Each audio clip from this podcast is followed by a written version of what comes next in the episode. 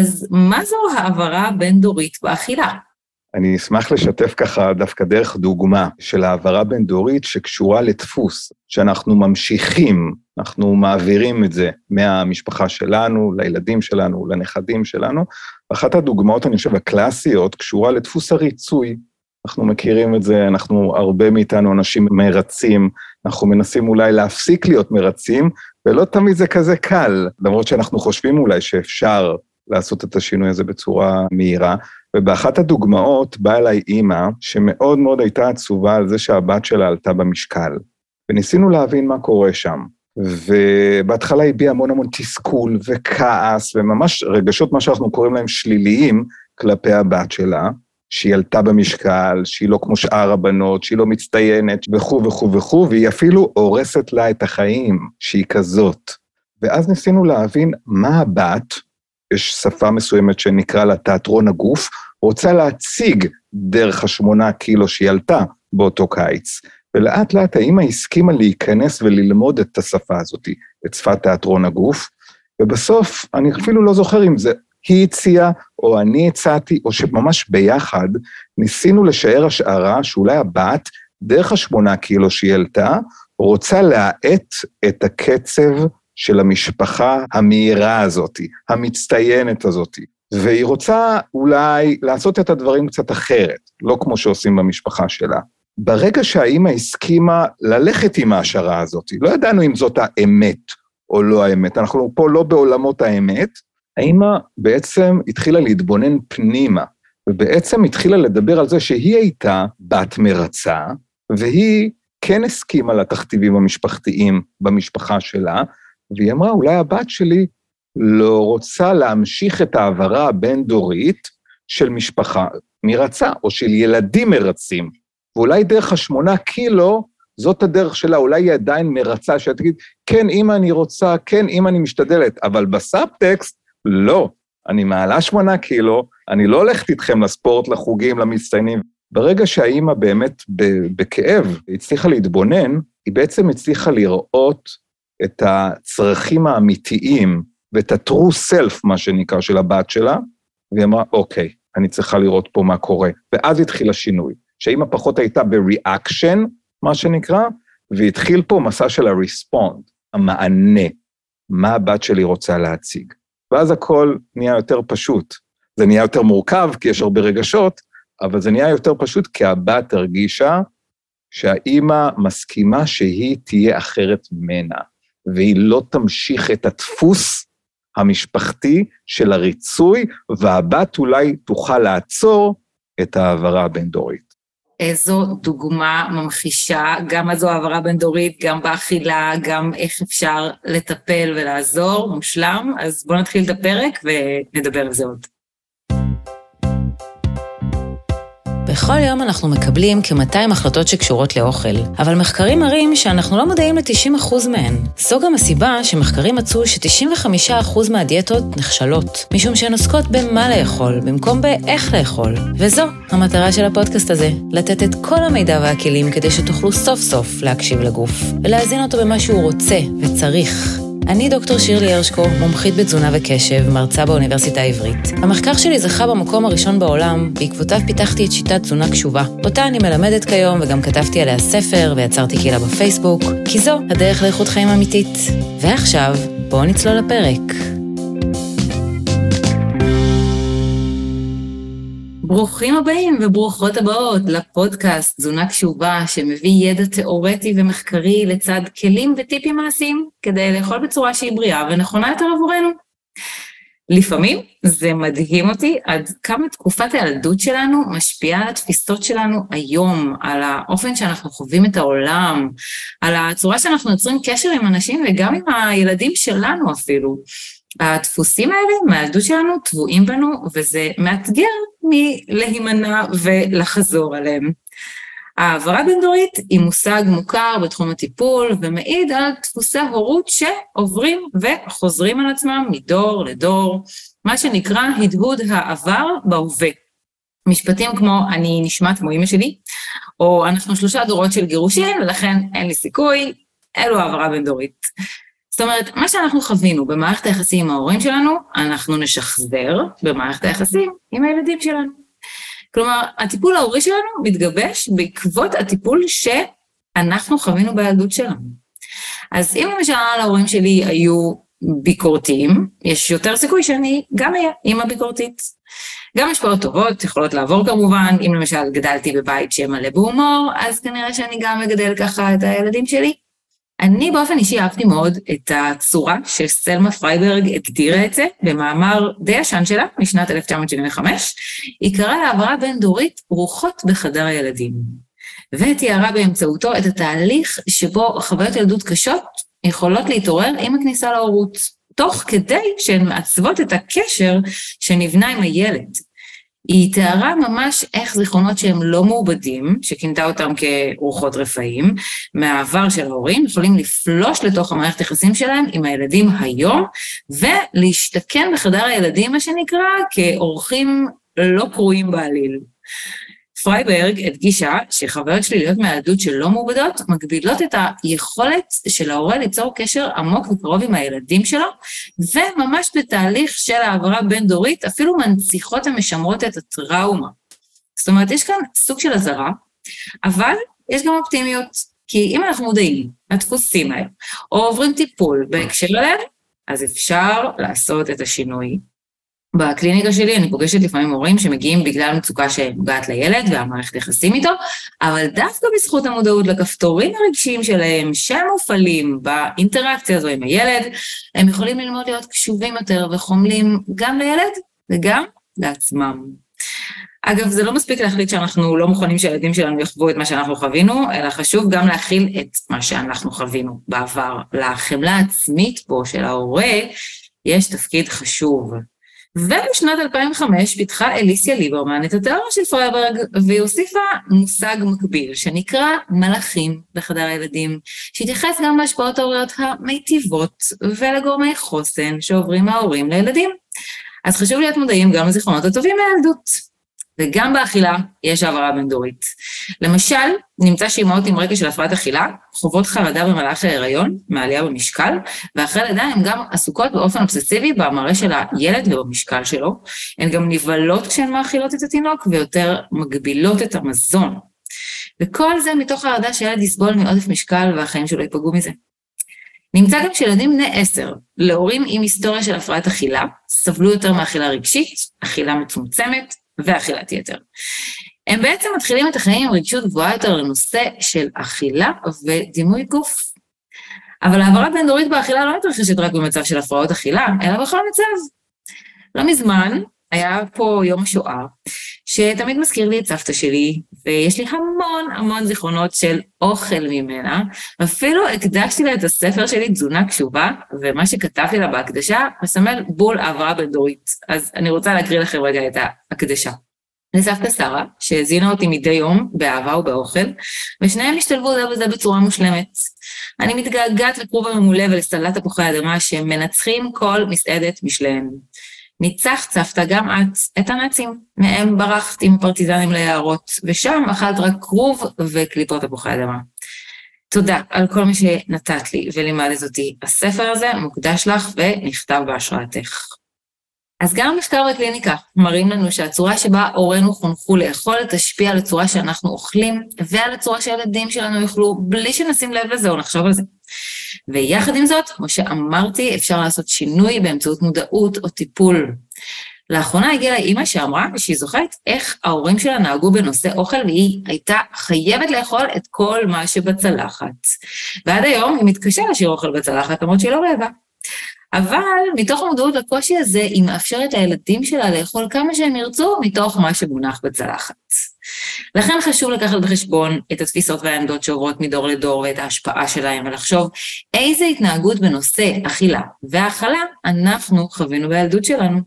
מה מתוך זה השאיר עקבות בהתנהלות שלנו עם האוכל, ואיזה מההתנהלות הזו אנחנו מעוניינים להעביר או לא להעביר לילדים שלנו. ולכן הזמנתי לנו היום, כדי לדבר על הנושא החשוב הזה, את רוני מייזליש, שהוא עובד סוציאלי קליני ופסיכותרפיסט. אז שלום רוני, ותודה שהגעת אלינו.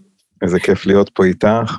כל כך הרבה מה להגיד על הנושא, אבל אולי תסביר קודם למאזינים ומאזינות שלנו, מהי העברה בין-דורית באופן כללי?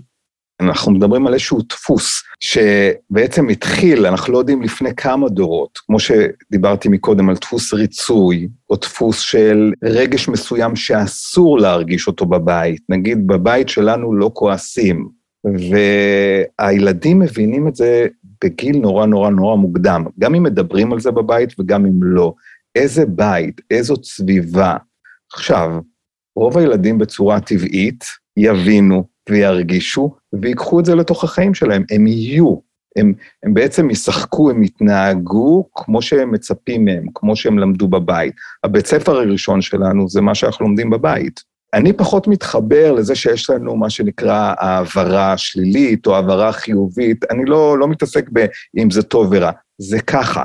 אבל לפעמים במהלך החיים אנחנו מגלים שמשהו שלמדנו מזיק לחיים שלנו, מזיק במערכות היחסים שלנו, פוגע ביכולת שלנו להתחבר לאנשים שאנחנו רוצים להתחבר אליהם. ואז האנשים שבעצם יכולים להתבונן פנימה ולבחון את זה, דיברת על מודעות, זו מילה מאוד ככה, כולנו אומרים מודעות, מודעות, יש אין ספור סוגים של מודעות, זו באמת שאלה למה אנחנו מתכוונים כשאנחנו אומרים את זה, האם זאת מודעות בשכל או מודעות גוף נפש.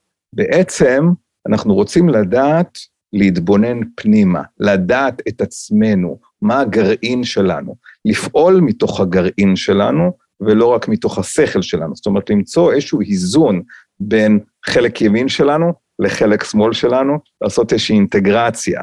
ואז אנחנו יכולים לשאול, אוקיי, זה מה שלמדתי, האם השיעור הזה שלמדתי בבית, הוא נכון לי להמשיך אותו, או שלא?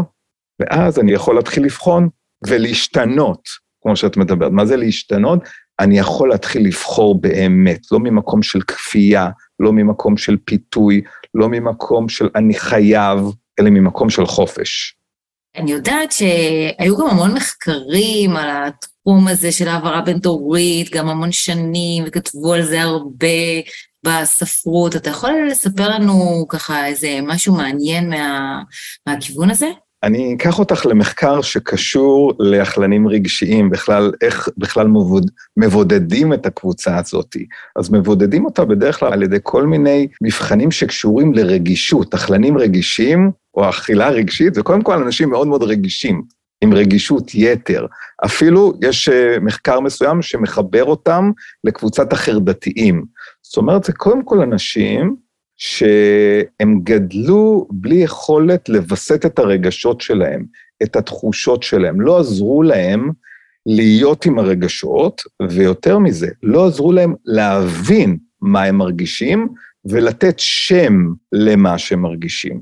ודבר אחרון, ואולי הכי חשוב, לסמוך על מה שהם מרגישים. ובאמת במחקר אחד של קבוצת פסיכולוגים מווילס, בעצם מדברים על המקום הזה של ה-introceptive processing, איך אנחנו מאבדים את החוויות שלנו.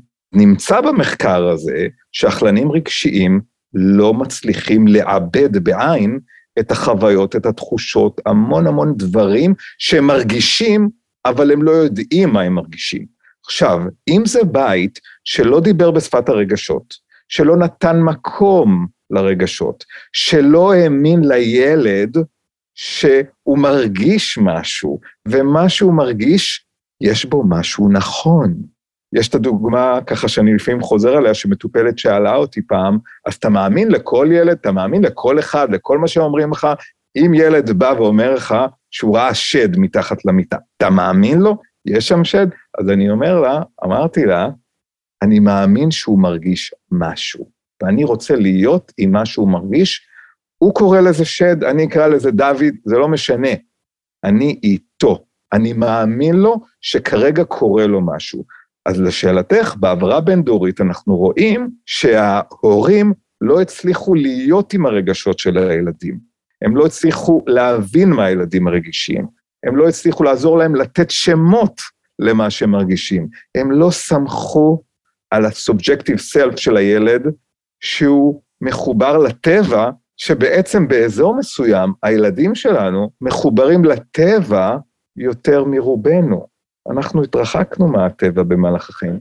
זה טבעה של הציוויליזציה המערבית, אין מה לעשות, אין פה אשמים, אני לא מחפש אשמים, אבל אני אומר, הילד שלי באזור מסוים, ברור שהכנסתי לו, גם אני הכנסתי לו כל מיני מסיכים, להרחיק אותו מהטבע, אין מה לעשות, הבאתי לו שוקולד, הבאתי לו מסכים, לא משנה מה הבאתי לו, אבל עדיין אני אאמין, אני אסמוך על הילד שלי, שהוא מחובר לטבע. ואז אני יכול ללכת איתו, ואז אני יכול לעזור לו לשבור את ההעברה הבין-דורית. שיש משהו שהוא יוכל ללכת הלאה ולמצוא את הקול הפנימי שלו. נגיד במשפחה שלי, אסור היה לכעוס. אני זוכר שאח שלי אמר לי, רוני, אולי אתה לא כועס, אולי אתה מאוכזב. עכשיו, הייתי כבר ברמת התפתחות כזאת, שאמרתי לו, לא, נראה לי שאני כועס. אז איפה הילד? אני אוכל להגיד לו, הנה, ככה ההורה יכול לשבור את ההעברה הבין-דורית. הילד אומר, אני כועס? כן, אתה כועס. אני רוצה עוד לשמוע, או אני רוצה להבין, או אני איתך, או פשוט אני אהיה בשקט, יש ילדים כאלה שהם צריכים את השקט, ואני אהיה עד בעין למסע שלו עם הכעס. זה ממש מרגש מה שאתה אומר, ואני חושבת שממש אפשר אפילו להוציא מפה כלי פרקטי שמאוד מאוד פשוט להורים, שאומר, פשוט תקשיבו, תהיו בשקט, אתם לא חייבים, אתה יודע, הרבה הורים מגיעים אליי ואומרים לי, מה אני אגיד, איך אני אגיב, מה אני אענה, ואני אומרת, אתם לא חייבים תמיד לענות ולהגיב, ובכלל, קודם כל, מה שהילדים רוצים, והאמת שזה לא רק הילדים, גם, גם אנחנו בתור מבוגרים, זה שיקשיבו לנו. ופשוט יכילו את מה שאנחנו מרגישים עוד לפני מה שאומרים, עוד לפני כל העצות. אני תמיד אוהבת לתת דוגמה, נגיד בין בני זוג. נגיד, אה, את באה לבן זוג שלך ואומרת לו, וואי, המנהל הזה, איך הוא דפק אותי, ומה הוא עשה לי, ואז הבן זוג יום מתחיל להגיד, טוב, תקשיב, תעשי ככה, אולי תתחיל לדבר איתו, אולי הוא צודק, אולי זה... זה מעצבן. לעומת זאת, אם הוא פשוט יקשיב ויגיד, וואי, זה נשמע שהוא פשוט עצבן אותך לגמרי, שהוא ממש פגע בך אפילו. אז, אז כבר ההרגשה היא, היא יותר טובה, זה ממש כלי שכבר אפשר לתת, תקשיבו ו- ותכילו רגע.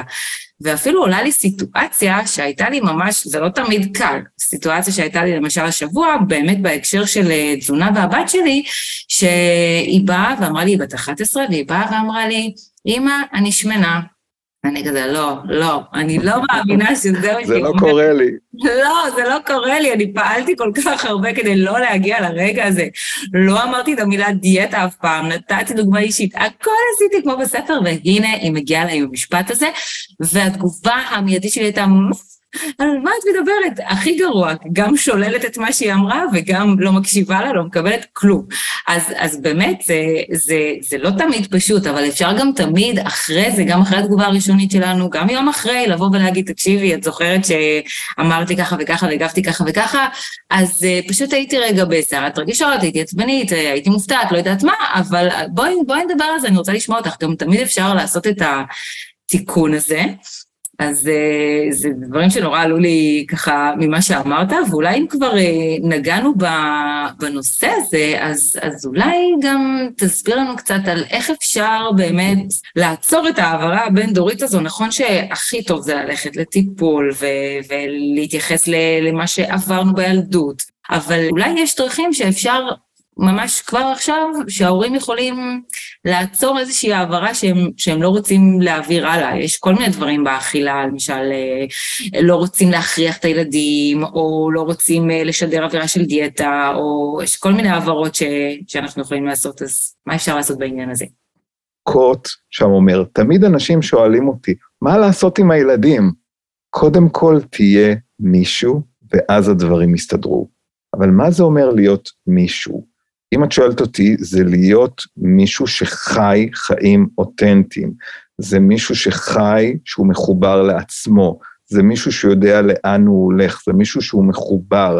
אני רוצה טיפה להתחבר גם למה שסיפרת מקודם, על ההקשבה שלך לבת שלך עם המורכבות, שמישהו שיודע להקשיב לעצמו, ובעצם דרך זה שהוא יודע להקשיב לעצמו ולצרכים שלו ומכיר את עצמו, יותר קל לו להקשיב לאחרים. זאת אומרת, קודם כל העבודה שלנו עם עצמנו. אז התשובה שלי להורים, תעשו את העבודה עם עצמכם, תכירו את עצמכם, יהיה לכם יותר קל להכיר את הילדים שלכם. תתחברו לחלקים המורכבים שלכם, יהיה לכם יותר קל. זה אף פעם לא יהיה פיקניק. תתאמנו על עצמכם קודם כל. אז לגבי ההקשבה, האם אני מקשיב מתוכי, נגיד אם אני מקשיב לילד שלי, האם אני מקשיב מתוך רוני, או אני מקשיב מתוך הילד שלי, מתוך הוד. זה שני דברים שונים לגמרי. מה שנקרא, האם אני מקשיב מבחוץ, או האם אני מקשיב מבפנים. בפתיח שלך הזכרת את המילה, מושג רגש חמלה. מה ההבדל בין חמלה לאמפתיה? לאמפתיה אין מילה בעברית, לחמלה יש מילה באנגלית, compassion. עכשיו, אני מבין אמפתיה, walking in my child's shoes, איך אני הולך בנעליים שלו, מרגיש את מה שהוא מרגיש. בעצם העצה היחידה שלי להורים זה לנסות להיות אמפתיים לילד שלכם, ללכת בנעליים שלו. עכשיו, זו בקשה מאוד פשוטה, אבל זה הדבר הכי מורכב בעולם. איך אנחנו יכולים להיות בתוך מישהו אחר? אני מאמין שכולנו נולדנו עם היכולת להיות אמפתיים.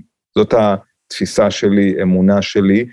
אם לא היו אמפתיים אלינו, אז קצת התרחקנו מהיכולת שלנו בעצם לתרגל את האמפתיה. אנחנו רוצים לחזור ולתרגל אמפתיה. כל אחד יש לו את הדרך הנכונה. יש מישהו שצריך לכתוב שיר, או את כותבת ספרים. יש משוררים או סופרים או בכלל אומנים, הם אמפתיים לתוך היצירה שלהם. אני לא יודע אם את מרגישה את זה לפעמים כסופרת, שאת מתמוססת לתוך היצירה שלך. כל אחד יכול להתאמן על זה בדרך שנכונה לו, ואז הדברים הם יותר פשוטים.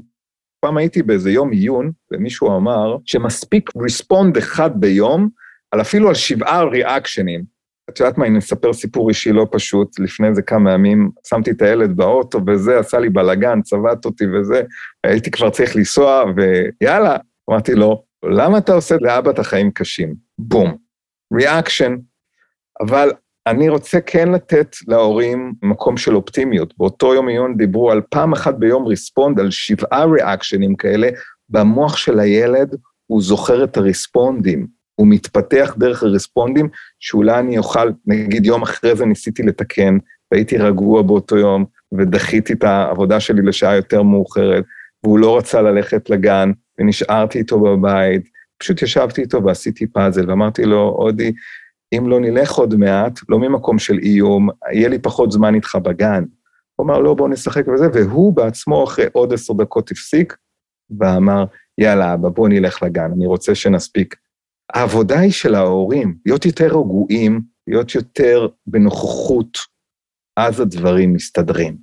אני כל כך כל כך מסכימה איתך, ויחד עם זאת יודעת שזה כל כך קשה. אתה יודע שהורים מגיעים אליי ורוצים טיפול לילד, גם אני אומרת שאני לא מטפלת בילדים, אני מדריכה את ההורים, כי בסוף ההורים נמצאים עם הילדים כל הזמן, והם הכי יכולים להעביר את זה הלאה בצורה טובה, מאשר שאני אהיה עם הילד אה, שעה. וזה מבאס אותם, ואני מבינה אותם. עכשיו להתחיל הדרכה הורית, קורס, פגישות, למה אני? קחי, קחי את הילד וטפלי בו, לא יש בעיה, לא, לא לי, גם לא תמיד ההורים רוצים לצלול למקומות האלה ועוד מקומות מילדות.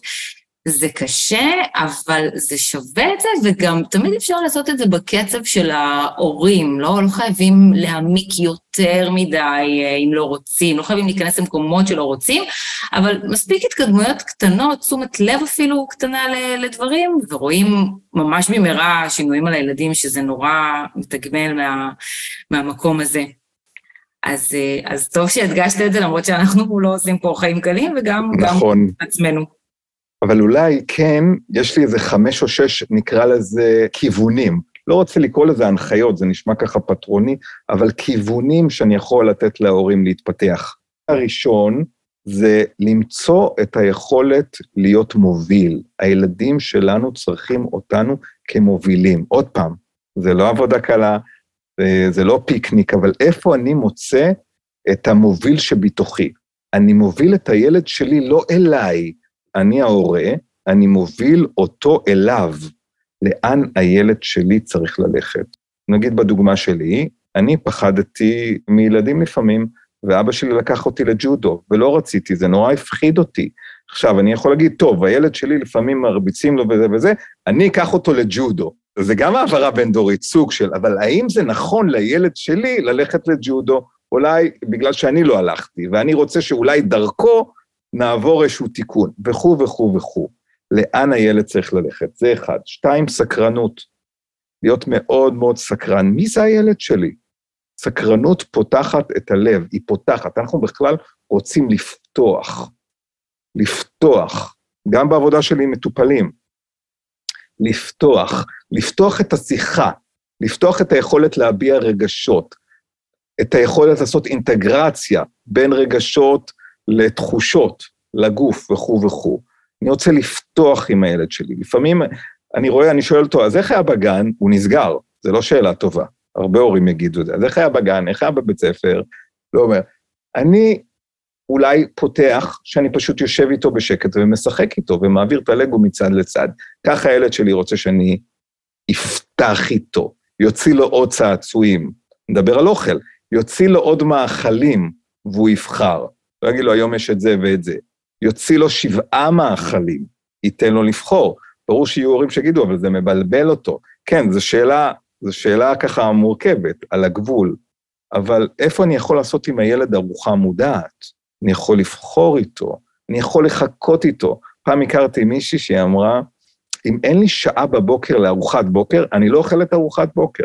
מה זאת השעה הזאת? שאני בשקט, ברור שאני לא יכול לעשות את זה כל יום או כל בוקר, אבל אולי בשבת, אולי בשישי בערב, אני לא ממהר. רגע, בוא נהיה פה.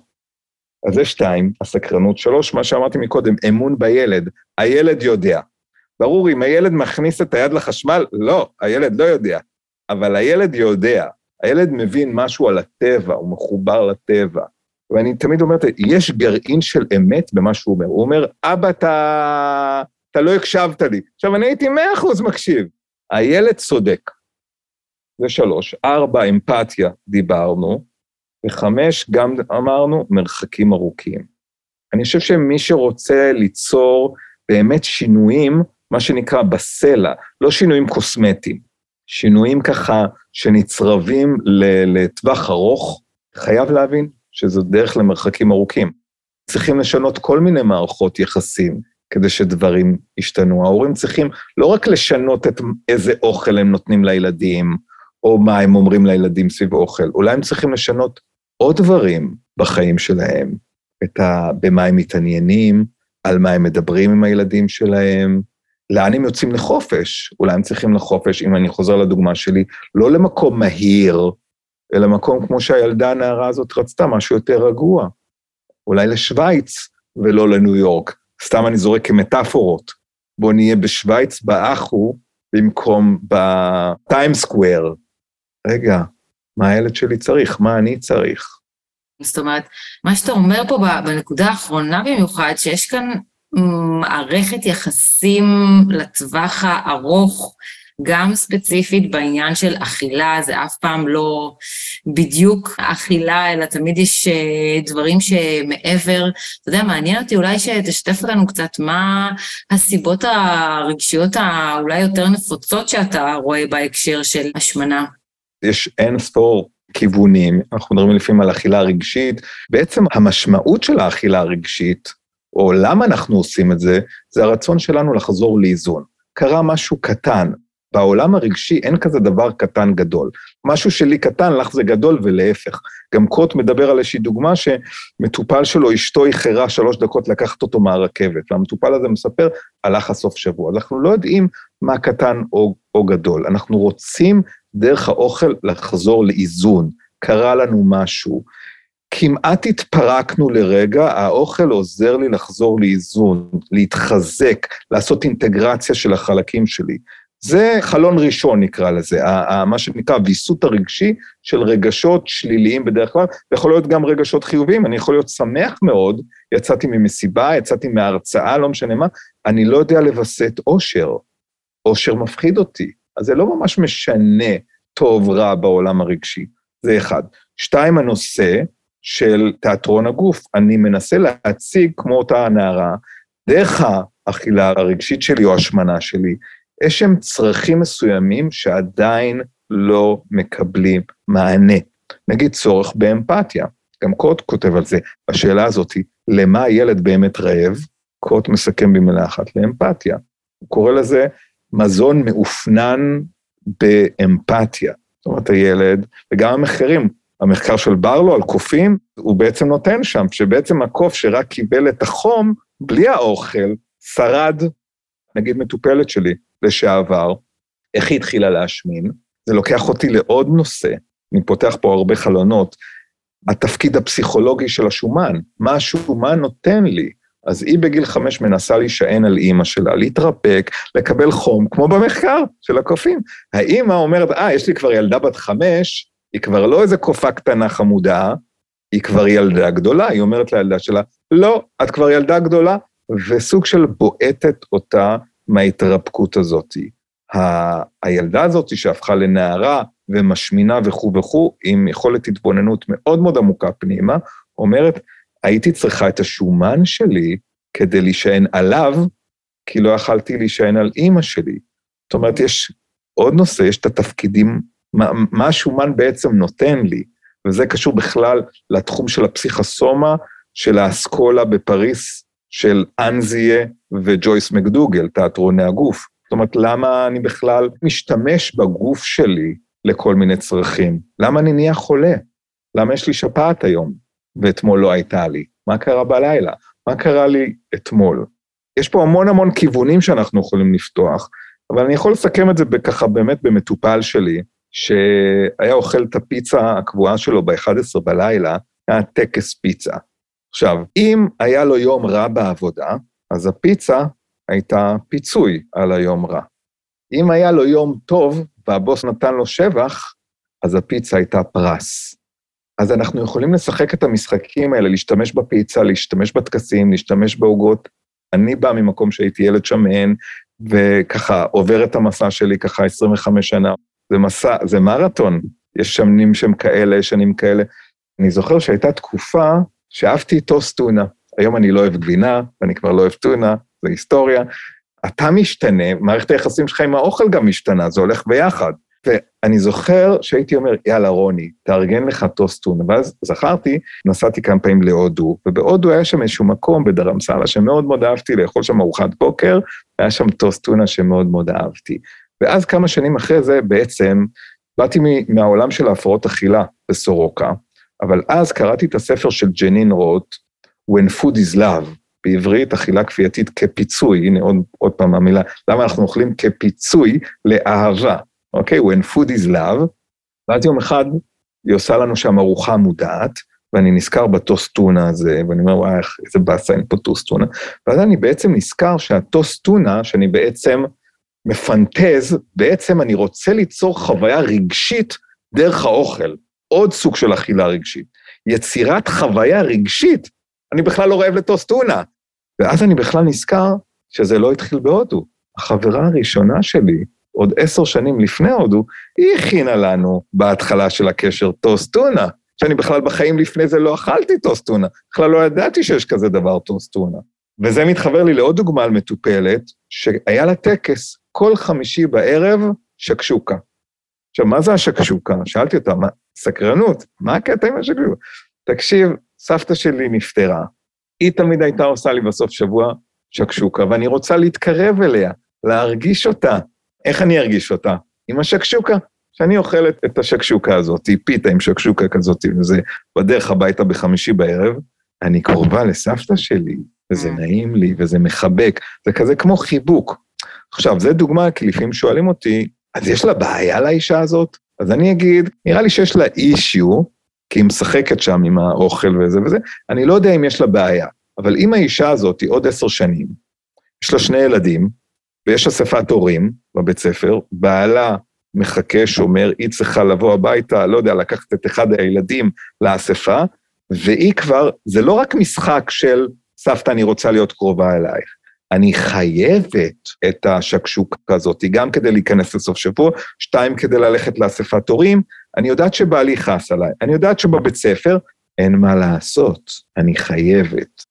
לא הזכרנו היום את המילה הזאת, ניקח את האישה הזאת לרגע לעולם המכורים. אני חייבת, לא אכפת לי מהתוצאות. אז ככה אני יכול גם לקטלג למי אני יכול יותר לעזור, למי אני יכול פחות לעזור, מי האנשים שבאמת מוכנים להיכנס, לצלול למסע הזה, לעומק. כל כך מעניין, והדוגמאות שלך כל כך ממחישות, ואני חושבת שמה שעלה לי הכי חזק, זה נראה לי מה שהתחלנו איתו, הנושא של המודעות. שברגע שיש מודעות לעניין, שמים את הזרקור, כבר מתחיל איזשהו שינוי. אי אפשר לעבור את התהליך הזה בלי המודעות ובלי ההפנמה של מה גורם לזה בסופו של דבר. אז אה, זאת נקודה חשובה שאפילו אפשר לעשות אותה לבד, אגב, ולא בהכרח בטיפול, לא תמיד, תלוי באמת אה, במקרה. ואני רוצה ככה, באמת לקראת אה, סיום הפרק המעניין הזה שפתחנו בו באמת כל כך הרבה דברים, לעשות קצת סיכום של, ה, של הנושא, דיברנו על, התחלנו לדבר על העברה בין-דורית, שאנחנו מעבירים דפוסים מהילדות שלנו לילדים שלנו, וגם באכילה אנחנו עושים את זה לא מעט, ועצם זה שנהיה מודעים לזה ונטפל במה אנחנו עברנו, נוכל ככה לתקן את היחסים, את הקשר או את מה שאנחנו מעבירים לילדים שלנו, ושזה כמובן לא פשוט, אבל מאוד uh, משתלם, ודיברנו גם קצת על גורמים להשמנה ועל הנושא. הנושא הרגשי פה ש, שמעורבב, ומה אנחנו רוצים להשיג באמצעות האוכל, או אפילו הגוף שלנו. ונתת לנו חמש עקרונות ממש ממש טובים להורים, זאת אומרת, חמש עקרונות יסוד בעבודה עם הורים, שזה הובלה, שזה סקרנות לילד, שזה לתת לו אמון במה שהוא אומר, אמפתיה, שזה הדבר שכולנו הכי רוצים, ולזכור שזה מסע רחוק ושיש פה יחסים ארוכי טווח. אז אה, זה נראה לי ככה סיכום קצר של כל הדברים, אבל אם יש לך עוד משהו להוסיף, או ששכחתי במקרה, אני אשמח לשמוע. אולי באמת רק על הנקודה האחרונה של המרחקים הארוכים, אולי אני אפילו קצת אדייק את זה. אני אומר שזה לצאת למסע. אין לי אג'נדה אם זה יהיה ארוך, בינוני, קצר. מבחינתי שזה ייגמר בדקה או בשנייה, דרך איזה אינסייד, דרך איזו התעוררות ומשהו ייפתר, וכל המשפחה תלך למקום אחר. הכל יכול להיות, אבל אני כאילו מתכוון ש, שאנשים יהיו מוכנים לזה שזה מסע, שזאת הרפתקה. כמו שקולומבוס, שיצא בבוקר uh, למסע שלו מליסבון, הוא יצא להרפתקה. אז אני מעודד את האנשים לצאת להרפתקאות בתוך המשפחות שלהם, עם הילדים, לפעמים צריך לקבל עזרה, לפעמים לא, יש אנשים שעושים שנה ככה עם עצמם באיזשהו טיול, כל אחד מתאים לו מה שמתאים לו. זה נקודה אחת. והנקודה השנייה, באמת, למרות כל מה שאמרתי, ואולי ככה אמרתי כזה חצי בצחוק, חצי לא, אני לא עושה להורים חיים קלים וזה, אני באמת רוצה להשאיר פה מסר של אופטימיות. אפשר לשנות, שווה לעבוד על זה. זאת באמת דרך בדרך כלל, אבל החיים שלכם יכולים להשתנות. אתם יכולים לא לשכפל את החיים שלכם ואת המורכבות שלכם לדור הבא. אי אפשר לעשות את זה ב-100 אחוז, תמיד דברים יעברו, נצטרך לעבוד, לעשות עבודה עם האשמה ולנקות אותה, וגם זאת דרך, אבל אני ממש מעודד אתכם. כן, כל אחד בדרכו, בדרכה, לעשות את העבודה, לעשות את הדרך, זה משתלם. גם אני מצטרפת לדבריך, ורוצה להודות לך מאוד על, על הידע המרתק, האופטימי, המעניין, המעמיק. תודה רבה, רוני. בשמחה, בשמחה גדולה.